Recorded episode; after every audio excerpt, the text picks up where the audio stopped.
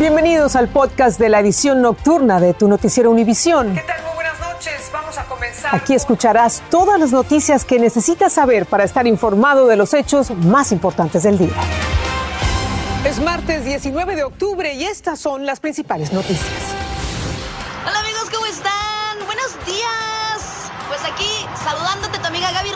Buscan al exnovio de una locutora mexicana en Utah como el principal sospechoso de asesinarla a tiros. Gabriela Cifuentes era muy popular en la comunidad hispana de Salt Lake City. Deja una hija de 10 años.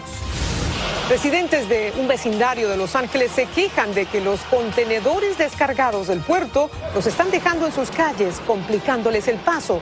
Empresarios piden bodegas más grandes para guardarlos y exmilitares guatemaltecos irrumpieron violentamente en el Congreso, agredieron a los empleados y quemaron vehículos. Exigen una indemnización de 16 mil dólares por su servicio durante la guerra civil en el país. Comenzamos. Este es Noticiero Univisión Edición Nocturna con Patricia Yañor.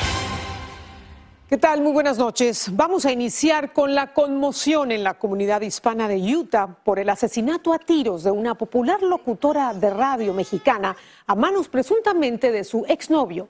Gabriela Cifuentes fue impactada con varios disparos en su propia casa y murió instantáneamente mientras su expareja huyó de la escena y sigue prófugo.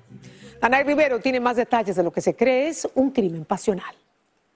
En esta esquina estamos. La comunidad de Taylorsville, en Utah, se unió en esta vigilia para recordar la memoria de la mexicana Gaby Ramos. Hola amigos, ¿cómo ¿Qué están? sigue ahora? Buenos días. Pues Yo creo aquí que es que no. saludándote La popular Gaby Ramos. locutora de 38 años era escuchada por cientos de radioyentes en esa ciudad desde su llegada hace tres años. Las autoridades la encontraron sin vida luego de que la asesinaran a tiros en la casa donde vivía con su hermana, quien hoy no haya consuelo. No llegó la ambulancia todavía. Yo hablé. Pero cuando llegó ya había dejado de respirar. Ahora las autoridades buscan a Omar Burciaga, de 34 años de edad, quien mantuvo una relación romántica con la víctima por menos de un año y es el principal sospechoso en el caso. Viene, viene haciendo como a la 1.40 cuando escuché el balazo y, y ya arriba escuché el grito de, de la señora de la señora Rocío. Dice, ya la mató. Rocío, la hermana de Gaby, lo presenció todo y asegura que se trató de un altercado entre su hermana y su expareja. Yo no quería abrirle y pues desafortunadamente entró. Fue algo muy rápido. Le disparó a mi hermana. La policía pide colaboración para dar con el paradero de Omar Burciaga, a quien vieron por última vez en un auto con placa del estado de Utah. Cuatro horas antes del incidente, Gaby publicó este video donde se le ve compartiendo con quien presuntamente le quitó la vida. No sabemos mucho. eh, solamente que pues ellos habían estado en una reunión y él se había enojado y se había salido. Por su parte, los familiares y amigos de Gaby, quien dejó una niña de nueve años, hacen un llamado de justicia. Para que pagues por lo que le hiciste a Gaby. La policía recibió una primera llamada en relación a un disturbio en la casa de Gaby, pero fue reportado como no violento y que la persona involucrada se había retirado, pero 14 minutos después regresó con un arma y disparó de tres a seis veces. Para cuando las autoridades llegaron a la escena del crimen, Gaby Ramos ya estaba sin vida. Regreso contigo, Patricia. Gracias, don Danay. Qué dolor para esa familia. Qué historia tan triste. Y la familia de Mía Marcano demandó a los propietarios del complejo de apartamentos donde vivía y trabajaba esta joven de 19 años que fue asesinada el mes pasado. La demanda los acusa de negligencia, al igual que a la compañía que administra estas viviendas, por darle empleo a este hombre, Armando Caballero, el empleado de mantenimiento a quien las autoridades consideran el responsable de la muerte de Marcano. Vamos ahora a California, donde cientos de empleados trabajan día y noche en los puertos para agilizar la descarga de los contenedores de mercancía por el retraso causado por la crisis en la cadena de suministros. Sin embargo, algunas compañías no tienen suficiente espacio para almacenar estos contenedores que están vacíos y los están dejando en áreas residenciales. Romy de Frías nos cuenta cómo estos enormes contenedores están complicando el tránsito de los vecinos. Pese a que el presidente Biden logró un acuerdo para que los puertos de Los Ángeles y Long Beach trabajen las 24 horas al día, los 7 días a la semana, continúan las demoras en las descargas de mercancías en ambos terminales marítimos. El problema ahora es que muchos de los contenedores que pasaron semanas varados en el mar ya fueron descargados y están vacíos regados en vecindarios aledaños al puerto. Containers aquí siempre está lleno. Nosotros no, no podemos uh, salir de nuestras casas. Residentes de la calle Anaheim en Wilmington, como Juana Ponce, donde se encuentra la compañía de camiones UTC, dice que los vehículos pesados y los contenedores bloquean la entrada a las residencias, creando caos. Y pitaban, para que se recorrieran porque juntitos y la gente no podía entrar. El dueño de la empresa de camiones asegura que solo tiene espacio para 65 contenedores y ya están llenos. Como ya hay un backlog de containers, entonces ahora los que sufrimos somos nosotros porque solamente tenemos cierta capacidad de espacio, ciertos choferes, ciertos troques, no es como que podemos aumentar a como lo que hay de necesidad ahorita. Arrierán se reunió hoy con las autoridades locales en busca de soluciones. Sería más espacio, ¿verdad? Y espacio para los lados, pues no hay. Ahorita la ciudad va a tratar de agarrarnos espacio aquí arribita de como un acre más o menos. Y ojalá que eso nos pueda empezar a, a mejorar la situación para nosotros y los vecinos. Increíble tener esos contenedores ahí frente a la casa. ¿Cuándo se espera, Romy, que se normalice la actividad en los puertos?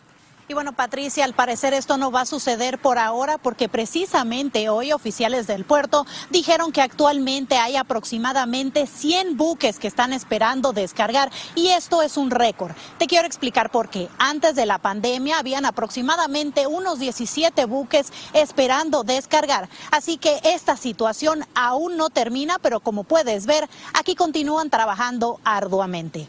Ese es todo el reporte que te tengo desde el puerto de Los Ángeles. Romy de Frías, regreso contigo al estudio. Gracias, Romy. Vamos a ver si las cosas mejoran en los próximos días. Southwest descartó su plan inicial de darle licencia sin pago a sus empleados que no se han vacunado contra el coronavirus. La aerolínea dijo que estos trabajadores podrán seguir eh, empleados y cobrando mientras se revisan sus solicitudes para exonerarlos de la vacuna obligatoria. Mientras tanto, tendrán que usar mascarilla y mantener el distanciamiento social. El plazo para solicitar la exoneración de la vacuna por razones médicas o religiosas vence el 8 de noviembre. Y a propósito de la vacuna, la de Pfizer BioNTech demostró tener una efectividad del 93% para evitar las hospitalizaciones de los menores de 12 años a 18. Así lo aseguró un análisis de los Centros para el Control y la Prevención de Enfermedades. Este resultado podría ayudar a impulsar la aprobación en las próximas semanas de esta vacuna, pero para otro grupo, para los niños de entre 5 y 11 años.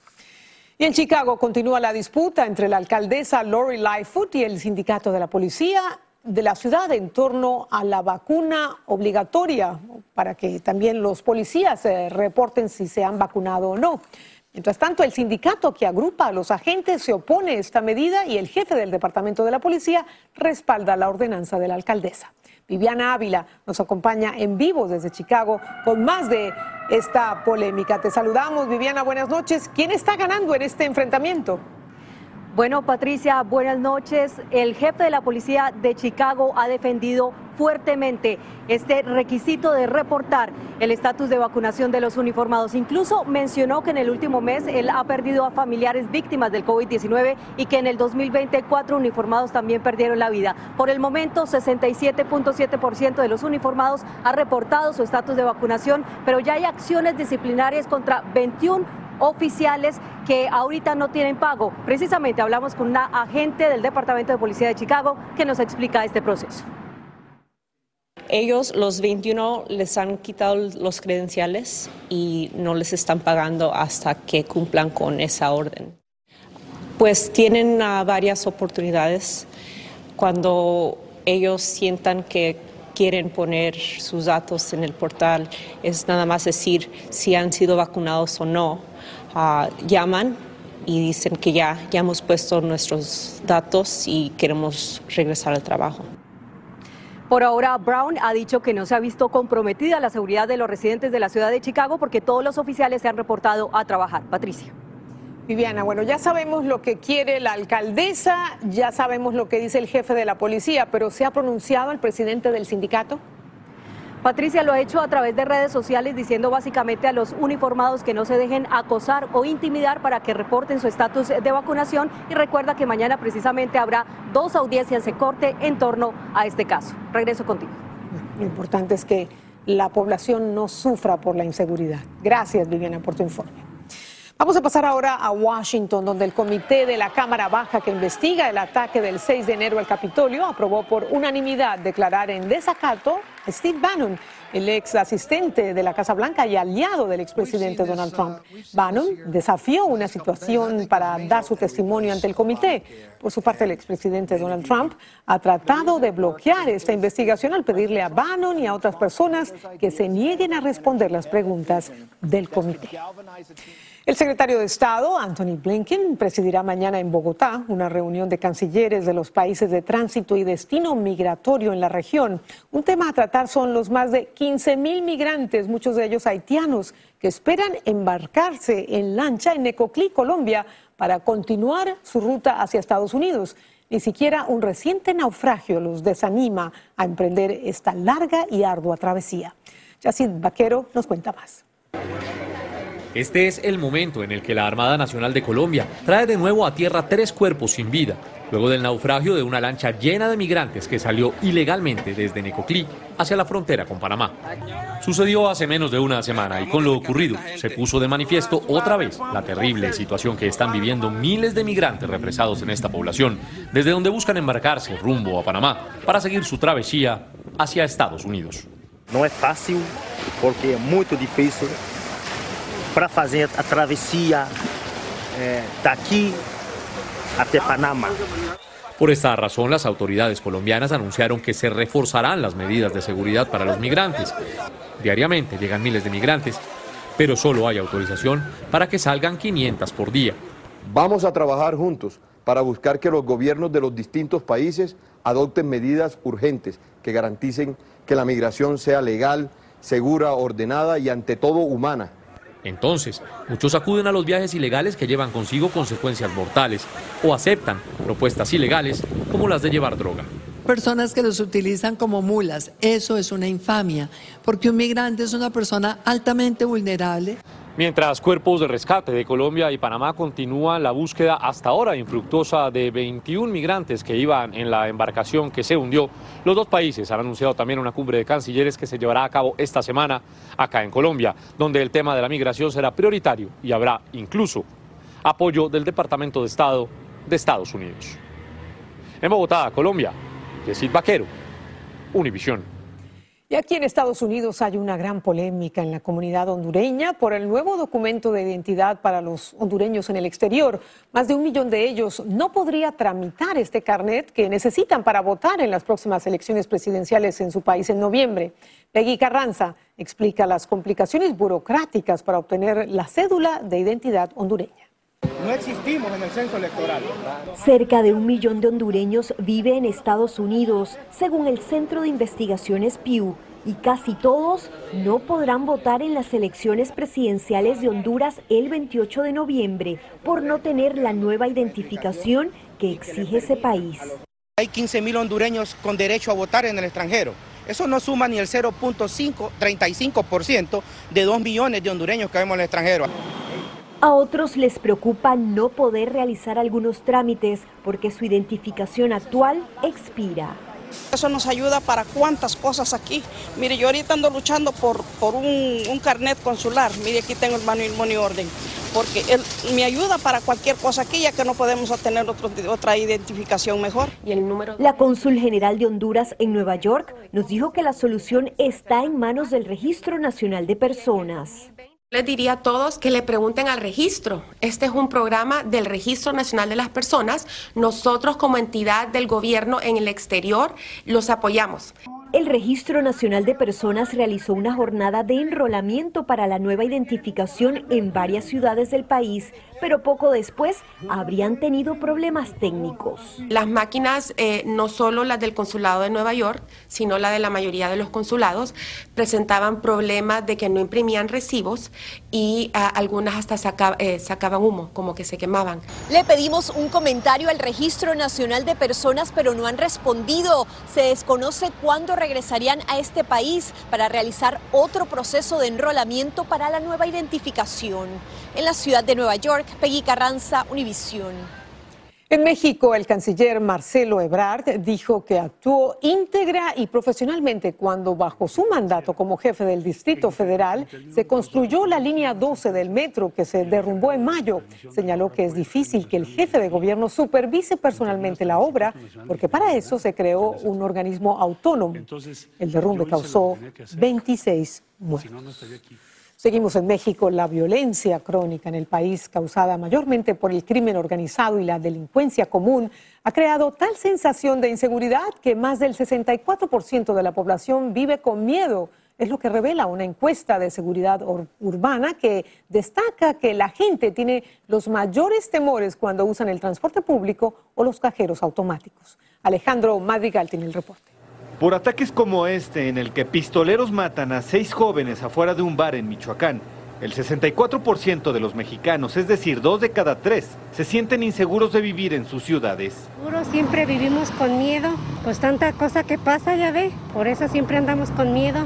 Las cinco ciudades principales donde su población cree que la delincuencia va mal en peor son Fresnillo en Zacatecas, Ciudad Obregón, Sonora, Irapuato, Guanajuato, Coatzacoalcos, Veracruz y Naucalpan, Estado de México.